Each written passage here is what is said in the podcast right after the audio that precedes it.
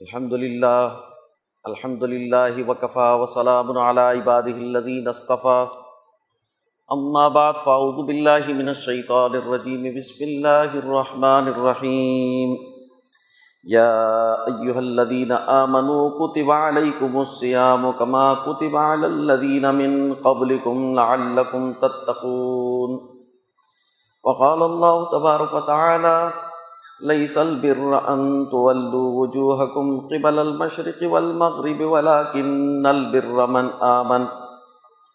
ولكن البر من آمن بالله واليوم الآخر والملائكة والكتاب والنبيين. وآتى المال على حبه ذوي القربى واليتامى والمساكين وابن السبيل. وابن السبيل والسائلين وفي الرقاب وأقام الصلاة وآتى الزكاة والموفون بعهدهم إذا عاهدوا والصابرين في البأساء والضراء وحين البأس أولئك الذين صدقوا وأولئك هم المتقون وقال النبي صلى الله عليه وسلم من صام رمضان ایمانا واحتسابا غفر له ما تقدم من ذنبه وما تأخر. او كما قال علیہ الصلاۃ والسلام، میرے محترم دوستو، رمضان المبارک کی مبارک بابرکت ساعت ہیں اور اس کا پہلا اشرہ جس میں چھ دن گزر چکے، چھٹا دن ہے آج حضور صلی اللہ علیہ وسلم کا فرمان ہے کہ رمضان المبارک کے جو تین عشرے ہیں، پہلا عشرہ رحمت ہے۔ اللہ تعالیٰ کی رحمتوں کا نزول ہوتا ہے۔ یہ رحمت کا مہینہ ہے، یہ رحمت کا عشرہ ہے۔ حضرت الامام شاہ ولی اللہ رحمۃ اللہ علیہ فرماتے ہیں کہ جو اعلیٰ درجے کے لوگ ہیں جو پورا سال بھر اور زندگی بھر اللہ سے تعلق رکھتے ہیں، ریاضت کرتے ہیں، دین کے غلبے کی جد وجہد کرتے ہیں، جب رمضان المبارک کا مہینہ شروع ہوتا ہے تو شروع دن سے ہی ان کے لیے یہ مہینہ رحمت ہوتا ہے۔ دوسرا اشرہ اس کا مغفرت ہے۔ اور یہ مغفرت کا اشرہ اس نسبت سے ہے کہ وہ لوگ کہ جو کوشش تو کرتے ہیں، لیکن کوتاہیاں ہوتی رہتی ہیں۔ اور جب رمضان کا مہینہ آتا ہے، تو یہ لوگ یکسو ہو جاتے ہیں۔ اللہ کی طرف متوجہ ہوتے ہیں، اللہ سے بخشش مانگتے ہیں، اس کی رحمت کے امیدوار ہوتے ہیں۔ اور جب پہلا عشرہ گزرتا ہے، تو ان لوگوں کے لیے دوسرا عشرہ مغفرت کا باعث بنتا ہے۔ اور پھر تیسرا عشرہ حضور صلی اللہ علیہ وسلم نے فرمایا کہ آگ سے نجات ہے، جہنم سے خلاصی ہے۔ یہ ہم اور آپ عام لوگ ہیں کہ جو کوتاہیاں بھی کرتے ہیں، رجوع بھی کرتے ہیں، غلطیاں اور کوتاہیاں انسان سے ہوتی ہیں، غفلت میں رہتے ہیں، لیکن جب رمضان کا مبارک مہینہ شروع ہوتا ہے تو یہ اپنی غفلت دور کر کے اللہ کی طرف متوجہ ہوتے ہیں، روزہ رکھتے ہیں، قرآن حکیم کی تلاوت کرتے ہیں، ذکر اللہ کی پابندی کرتے ہیں، دین کے غلبے کا نظریہ سیکھتے ہیں۔ قرآن سے ایک ربط اور تعلق قائم کر کے اس کی سمجھ اور شعور پیدا کرنے کی کوشش کرتے ہیں۔ اور جب پہلا عشرہ، دوسرا عشرہ ان کی کوششوں میں گزرتا ہے تو تیسرا عشرہ اللہ تعالیٰ ان کے لیے آگ سے نجات کا باعث بنا دیتا ہے اور ان کی مغفرت فرماتا ہے۔ حضور صلی اللہ علیہ وسلم کی حدیث ہے جس میں حضرت جبرائیل امین بد دعا کرتے ہیں اور حضرت نبی کریم صلی اللہ علیہ وسلم اس پر آمین کہتے ہیں۔ حضور صلی اللہ علیہ وسلم ایک دن ممبر پر تشریف لائے۔ جمعہ کا دن تھا۔ جب پہلی سیڑھی پر قدم رکھا تو فرمایا کہ آمین۔ دوسری سیڑھی پر قدم رکھا تو فرمایا کہ آمین۔ تیسری سیڑھی پر قدم رکھا تو فرمایا کہ آمین۔ جب آپ فارغ ہوئے، صحابہ نے پوچھا کہ یا رسول اللہ، ہم نے آج آپ سے ایسی بات سنی ہے جو پہلے کبھی نہیں سنی۔ آپ نے ممبر پر چڑھتے ہوئے تین مرتبہ آمین فرمایا۔ حضور صلی اللہ علیہ وسلم نے فرمایا کہ حضرت جبرائیل امین میرے پاس آئے تھے۔ اور وہ فرما رہے تھے کہ ہلاک ہو وہ شخص جس کو رمضان المبارک کا مہینہ ملے اور وہ اس رمضان المبارک کے مہینے میں اپنی بخشش نہ کروا لے۔ اسی طرح جس کے سامنے رسول اللہ صلی اللہ علیہ وسلم کا نام پکارا جائے اور وہ رسول اللہ صلی اللہ علیہ وسلم پر درود نہ بھیجے اور اس شخص کے لیے بھی کہ جس کے والدین یا ان میں سے ایک ان کی زندگی میں وہ بوڑھے ہو جائیں اور ان کی خدمت کر کے وہ جنت نہ حاصل کر لے، ان تین قسم کے لوگوں کے لیے ہلاکت فرمائی ہے۔ جس میں سے ایک رمضان المبارک کی قدر نہ کرنے والوں کی بھی ہے کہ جو رمضان المبارک کو ضائع کر دیتے ہیں، اس کی قدر نہیں کرتے۔ اور یہ رمضان المبارک کا مہینہ انسانوں کے تزکیے کے لیے اتنا اہم ہے کہ اللہ تعالیٰ فرماتے ہیں کتبہ علیکم السیام تم پر روزے فرض کیے گئے ہیں، کما کتبہ الدین امین قبل کم جیسے کہ ان لوگوں پر فرض کیے گئے تھے جو تم سے پہلے گزرے ہیں۔ لعلکم تتقون، تاکہ تم متقی بن جاؤ۔ تو روزے پہلی تمام امتوں پر فرض تھے۔ حضرت آدم علیہ السلام سے لے کر امام الانبیاء حضرت محمد مصطفیٰ احمد مشتبہ صلی اللہ علیہ وسلم تک تمام امتوں کے لیے روزے فرض کیے گئے تھے۔ ان روزوں کا شیڈول تو الگ الگ تھا، ایام الگ تھے، لیکن جو روزے کی فرضیت ہے، وہ موجود تھی۔ حضرت امام شاہ ولی اللہ دہلوی رحمۃ اللہ علیہ فرماتے ہیں کہ روزہ جو ہے وہ اکثیر جو زہر کو ختم کرتا ہے۔ اس لیے یہ روزہ انسان کی بہیمیت کو کنٹرول کرنے کے لیے ایک اکثیر کا درجہ رکھتا ہے اور انسان دنیا میں جتنے بھی گناہ اور جرائم کرتا ہے، اس کا بنیادی سبب اس کی بہیمیت ہے۔ انسان کی بہیمیت جب انسان کی ملکیت پر غالب ہو، تو اس کے نتیجے میں اس میں دنیا کی خواہشات پیدا ہوتی ہے شہبات پیدا ہوتی ہے۔ یہ ظلم پر جری ہوتا ہے یہ گناہ کی طرف راغب ہوتا ہے اور یہی وہ راستہ ہے جس سے شیطان داخل ہو کر انسان کو گمراہ کرتا ہے۔ ان شیطان ملکیت کے راستے سے نہیں آ سکتا۔ شیطان ہمیشہ بہیمیت اور نفس کی خواہشات کے راستے سے آ کر انسانوں کو گمراہ کرتا ہے۔ اس نفس کی خواہشات کو کنٹرول کرنے میں بہیمیت کو کنٹرول کر کے ملکیت کے تابع کرنے میں جو مقام، جو درجہ جو علاج رمضان المبارک کے روزوں کو حاصل ہے، وہ کسی اور کو حاصل نہیں۔ اس لیے رمضان کے روزے وہ بہت ہی اہمیت رکھتے ہیں۔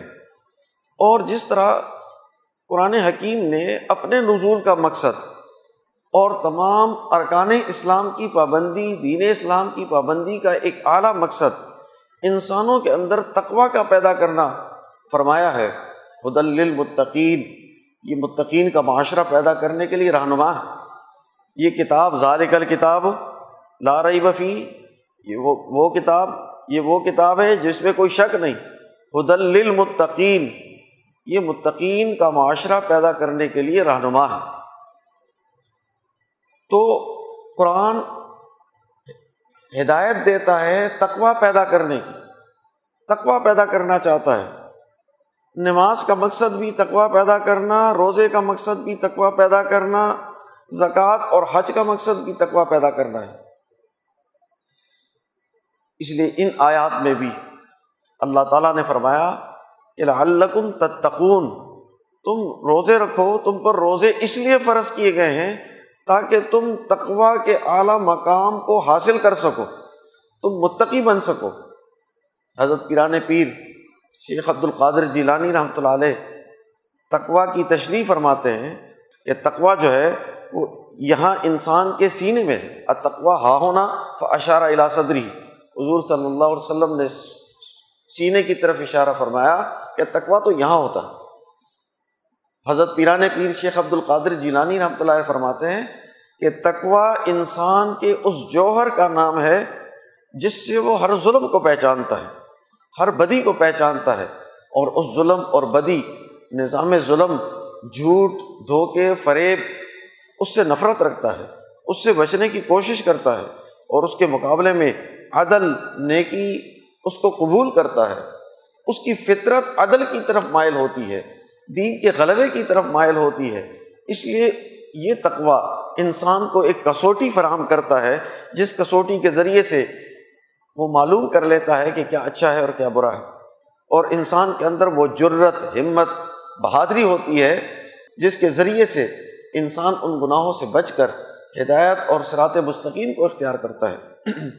ایران پیر شیخ عبد القادر جیلانی رحمۃ اللہ علیہ مزید فرماتے ہیں کہ قرآن کی یہ آیت، ان اللہ یا بالعدل والاحسان و ایتا از القربہ وینہا عن الفحشاء والمنکر والبغی یعظکم لعلکم تذکرون یہ تقوا کی پوری جامع تعبیر کرتی ہے۔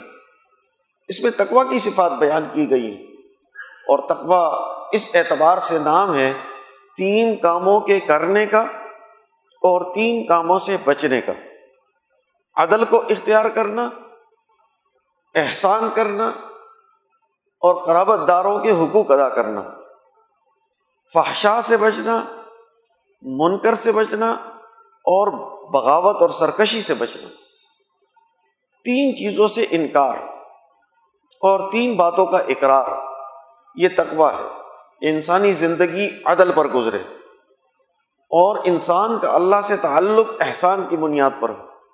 اور معیشت میں اگر احسان کی بات کریں، معاشرت میں، تو جو لوگوں کے حقوق نہیں بنتے، وہ بھی ان کو دے دیں۔ جو حق بنتا ہے وہ دینا عدل ہے۔ اور حق سے زیادہ دے دینا یہ احسان ہے۔ اور چونکہ قرابت دار اس میں لوگ لحاظ کم رکھتے ہیں، تو خصوصی طور پر فرمایا کہ ایتا عز القربہ قرابت داروں کو ان کے حقوق دو۔ انسان باہر تو بڑا اچھا نیک ہوتا ہے، لیکن گھر میں اپنی اولاد، اپنی بیوی بچے، اپنے اقربا اس کے ساتھ اس کا سلوک ٹھیک نہیں ہوتا۔ اس لیے خصوصی فرمایا کہ اپنے قرابت داروں کے حقوق ادا کرو۔ قرابت داروں کا پہلا حق ہے۔ اور اسی طرح انسانی معاشرے میں جو معاہدات ہیں، ان معاہدات کی پابندی کی جائے۔ ان معاہدات کو نہ توڑا جائے۔ معاہدات کو توڑنے کا نام فحشا ہے۔ خلاف عقل کام کرنے کا نام منکر ہے۔ وہ نے کیا جس پر تمام مذاہب متفق ہے تمام مذاہب، ملت اور حکیم ان لوگوں نے جن سچائیوں کو بیان کیا ہے، ان سچائیوں سے اعراض کرنا، ان سچائیوں کا انکار کرنا یہ منکر ہے۔ اس لیے جو اعلیٰ درجے کے صاحب عقل لوگ ہیں، وہ صاحب عقل لوگ انسان کی قومی اور سماجی ترقی کے لیے جن اصولوں کو وضع کر لیں، ان اصولوں کا انکار کرنا اور اس پر تمام انسان اور انسانی سوسائٹیاں، وہ متفق ہیں۔ اس کو منکر کہتے ہیں۔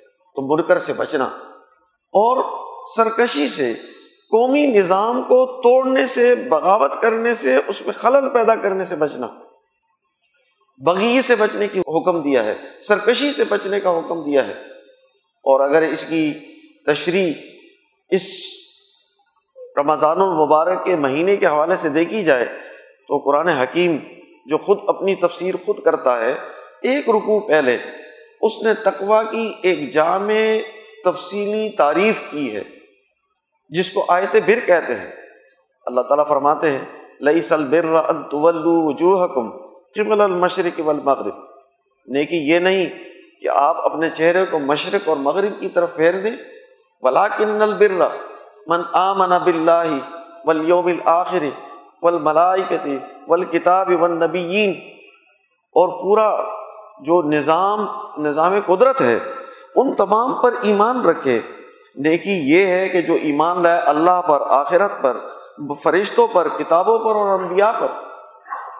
وہ آت المالا اللہ حبی دبل قربا ولیطامہ ولمساکین وبن صبیلی وسائلین و فر رقاب اور مال خرچ کیا اللہ کی رضا کے لیے زبیل قربا قرابت داروں پر۔ یتیموں پر، مسکینوں پر، مسافروں پر اور مانگنے والوں پر جو ضرورت کے وقت میں مانگیں اور گردن کے چوڑانے میں، غلاموں کو آزاد کرنے میں، غلامی کے نظاموں کو ختم کرنے میں۔ وہ اقام الصلاۃ و آتزہ کا اور نماز قائم کرتا رہا اور زکوٰۃ دیتا رہا۔ ولبوفون اب عہدیم ازا آہدو اور وہ لوگ جو وعدوں کی پابندی کرتے ہیں۔ ولبوفون اب عہدیم وعدوں کی پابندی کرنے والے ازا آہدو جب وہ معاہدہ کریں، جب وعدہ کریں بس صابرینہ فل بسائے و ذرائے وحین الباس اور صبر کرنے والے، سختی میں، تکلیف میں، اور جنگ کے وقت میں الا اکلزین صدق ان تمام کو بیان کرنے کے بعد اللہ تعالیٰ فرماتے ہیں کہ یہی لوگ سچے ہیں۔ الا اکلزین صدق یہی لوگ سچے ہیں۔ وہ الا اکم المتقون اور یہی لوگ متقی قرآن حکیم نے ایک سچوں کی جامع مان تعریف اور ان کا کردار بیان کر دیا اور انہیں لوگوں کو متقی قرار دیا ہے۔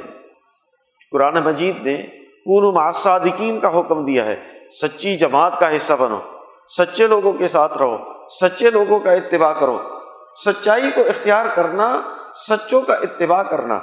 اور رسول اللہ صلی اللہ علیہ وسلم کی یہ صفت جو حلف الفضول کے معاہدے کے تحت پچیس سال آپ نے سچائی پر کاربند رہ کر اس کی پابندی کر کے قوم سے یہ لقب حاصل کیا تھا کہ آپ اسادق ہیں، الامین ہیں، سچے ہیں اور لوگوں کے امانتوں کی پاسداری کرنے والے ہیں، امانتوں کا پاس رکھنے والے ہیں۔ تو سچے لوگوں کا تعارف اور متقین کا تعارف یہاں پر کرایا گیا ہے۔ کہ یہ متقین ہے اور روزے کے بارے میں فرمایا کہ روزہ رکھو، یا الزین آمن اے ایمان والو، کتب علیکم السیام تم پر روزے فرض کیے گئے ہیں، کما کتب الزین امین قبل کم جیسے تم سے پہلے لوگوں پر فرض کیے گئے تھے۔ لعلکم تتقون، تاکہ تم متقی بن جاؤ۔ تو ایک رکو پہلے قرآن حکیم نے اس تقوا کا دائرہ متعین کیا ہے۔ کہ اس تقوا کا دائرہ کیا ہے؟ ایک اصولی بات شروع میں فرمائی کہ تقوا ظاہر داری کا نام نہیں بڑی ابا قبا پہن لینا، ماتھے پر نشان بنا لینا، خاص قسم کی پگڑی، خاص قسم کی ٹوپی، خاص قسم کا لباس، خاص قسم کی ابا قبا وضا قطع بنا لینا، یہ سمجھ لینا کہ یہ تقوا ہے۔ تو یہ تقوا نہیں تقوا ظاہر کا صرف نام نہیں ہے، بلکہ ظاہر کے پیچھے جو اس کے مقاصد اور اہداف ہیں، وہ مقاصد اور اہداف وہ ہیں، اگر اس کے مطابق عمل کیا جائے گا، تو وہ تقوا کا نتیجہ پیدا کرے گا۔ لیکن اگر وہ مقاصد اور اہداف پیش نظر نہ ہو اور انسان ظاہر داری کو اختیار کرے ظاہر داری کا نام تقوا نہیں۔ وہ مقاصد اور اہداف، وہ نیٹورک کیا ہے؟ قرآن حکیم نے یہاں پر اس کو واضح کیا ہے جس کو ہم ایمان مفصل میں بھی پڑھتے ہیں۔ آمن تو بلّہ و ملائکتی ہی و کتبی ہی و رسولی ہی ولیوم الآخری والقدر خیری و شرری من اللہ تعالیٰ والباس بعد الموت۔ یہ تقریباً تمام چیزیں والقدر خیری و شرری کے علاوہ باقی سب اس آیت کے اس حصے میں بیان کی گئی ہیں۔ چنانچہ اللہ تعالیٰ فرماتے ہیں کہ نیکی جو ہے وہ یہ ہے ولا کن البر من آمن بلّہ ولیوم الآخر نیکی تو یہ ہے کہ جو ایمان لایا اللہ پر اور آخرت کے دن پر ولملائکتی اور فرشتوں پر ول اور کتابوں پر ون نبی اور امبیا پر۔ ایک پورا دائرہ بیان کیا کہ اللہ پر ایمان رکھنا، اللہ رب العالمین ماننا۔ اللہ نے اس کائنات کو بغیر مادے کے پیدا کیا بدی اس سماوات والارض۔ ہے اللہ نے تمام مخلوقات کی تخلیق کی ہے۔ وہ صفت خالق کا مالک ہے۔ اس کی صفت خالق ہے۔ اللہ تعالیٰ نے اس اپنی مخلوقات کے لیے ایک سسٹم اور نظام وضع کر رکھا ہے۔ وہ کائنات اور آسمانوں اور زمینوں کی تدبیر کرنے والا ہے اور اس نے انسانوں کی ہدایت اور رہنمائی کے لیے اپنا نور، اپنی ہدایت، قرآن حکیم اس کا نزول کیا ہے۔ رسول اللہ صلی اللہ علیہ وسلم کی بےزت کی ہے، تو اللہ نے اپنا نور انسانوں کے قلوب میں اتار کر انسان، اپنے تجلی کو انسانوں کے لیے رہنما بنایا۔ قرآن حکیم جو اس دائرے کو بیان کرتا ہے کہ اللہ رب العالمین ہی اس کائنات کو پیدا کرنے والا ہے، اس کی تدبیر اور اس کے سسٹم کو چلانے والا ہے۔ اور یہ ہمیشہ کے لیے تو کائنات کی یہ جو تدبیر ہے، یہ جو سسٹم ہے، یہ کیسے کام کرتا ہے؟ اس کام کو کرنے کے لیے اللہ تعالیٰ نے جو نظام وضع کیا ہے اور اس کے لیے جو کارندے مقرر کیے ہیں، ان کارندوں کو ملائکہ کہتے ہیں۔ ملائکہ وہ نورانی مخلوق ہیں کہ جو اس پوری کائنات میں جو کچھ بھی ہوتا ہے، اللہ کی طرف سے جو احکامات نازل ہوتے ہیں، ان احکامات کو عمل میں لے کر آتے ہیں۔ یہ ملائکہ مختلف جو ہے وہ طبقوں میں بٹے ہوئے ہیں، مختلف قسمیں اور درجے رکھتے ہیں۔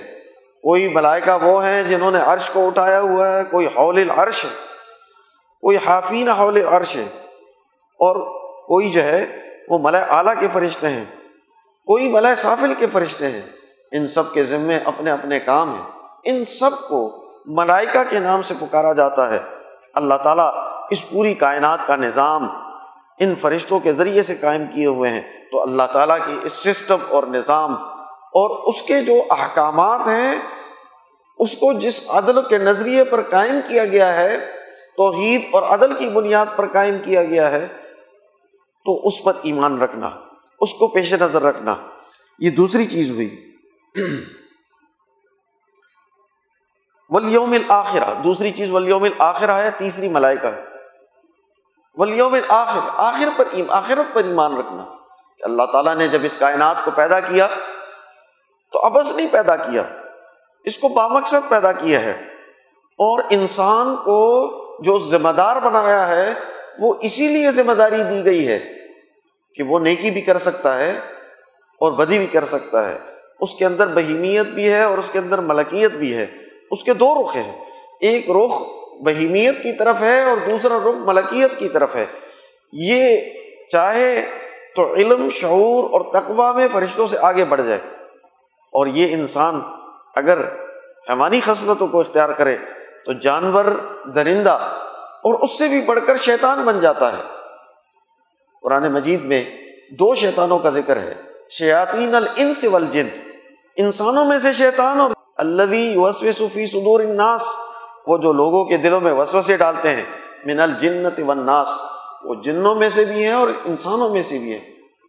اور انہی لوگوں کے لیے قرآن حکیم نے کہا ہے کہ الا حزب الشیطان، یہ شیطانی جماعت ہے۔ اللہ ان حزب الشیطان هم الخاسرون، اور یہ شیطانی جماعت وہ نقصان اٹھانے والی ہے، ناکام ہونے والی ہے۔ تو شیطان انسان جانور بن جاتا ہے الائی کا کل انعام بلہم ازل، یہ جانور بن جاتا ہے، بلکہ اس سے بھی بدتر ہوتا ہے، کبھی درندوں کے کام کرتا ہے اور کبھی یہ نرا شیطان بن کر انسانی سوسائٹی کو بہکانے، ان کے سسٹم کو ختم کرنے اس کے لیے کوشش کرتا ہے۔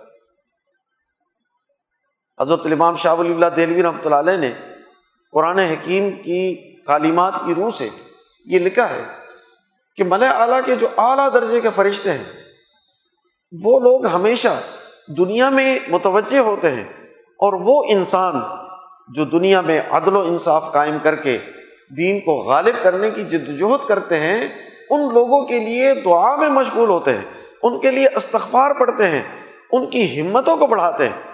تو سب سے اونچے درجے کا کام جس کے لیے انبیاء کی بیست ہوتی ہے، وہ دین کا غلبہ ہے۔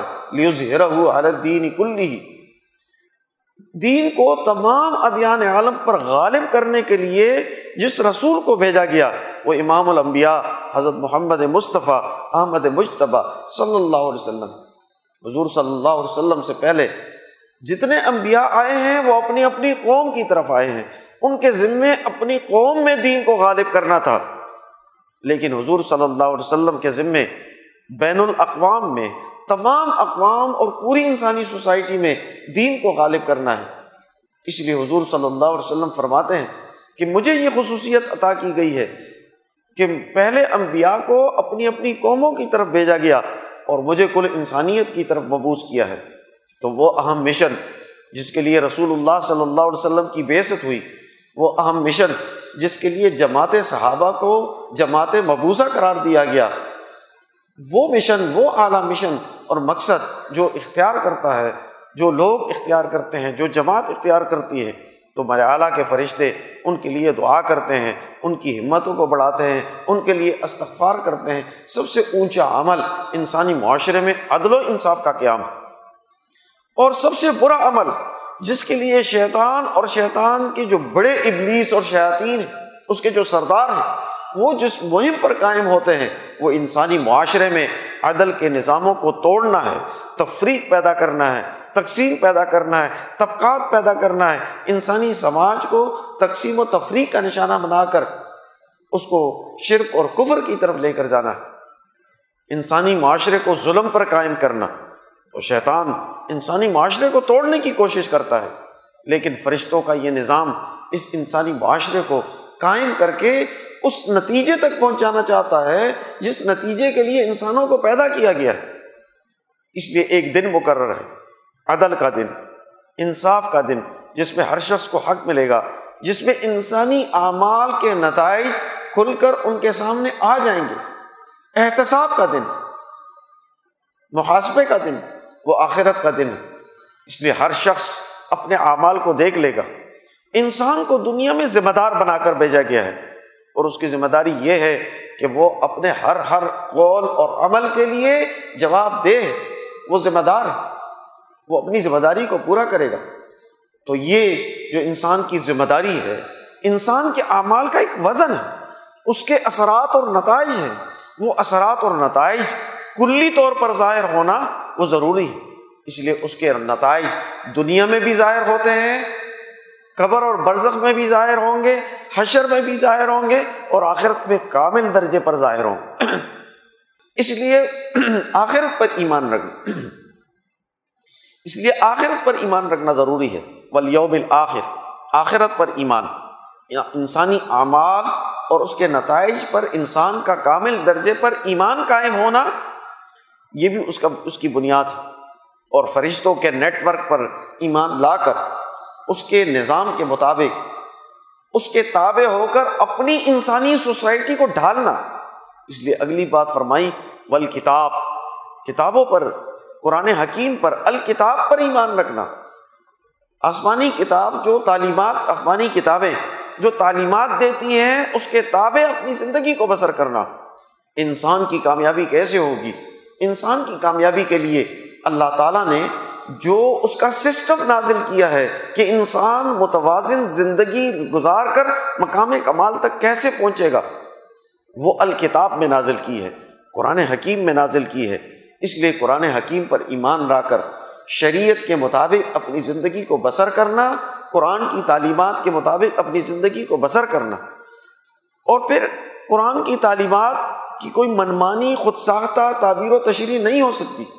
اس لیے ون نبیین انبیاء پر ایمان رکھنا بھی ضروری ہے۔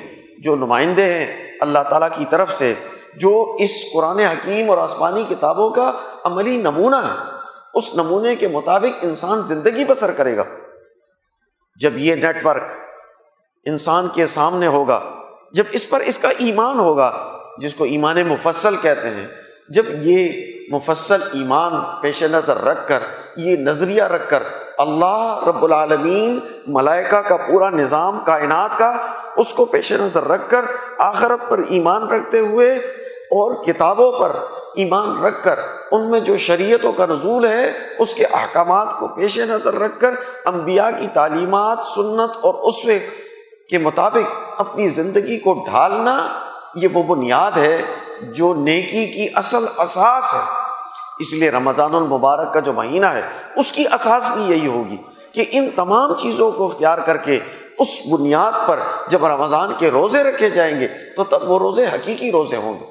اس لیے حضور صلی اللہ علیہ وسلم نے فرمایا، من سام رمضان ایمان واحتسابا غفر له ما تقدم من ذنبه وما تاخر جس نے رمضان المبارک کے روزے ایمان اور احتساب کس کی نیت سے رکھے؟ غفر له ما تقدم من ذنبه، تو اس کے پچھلے گناہ معاف کر دیے جاتے ہیں۔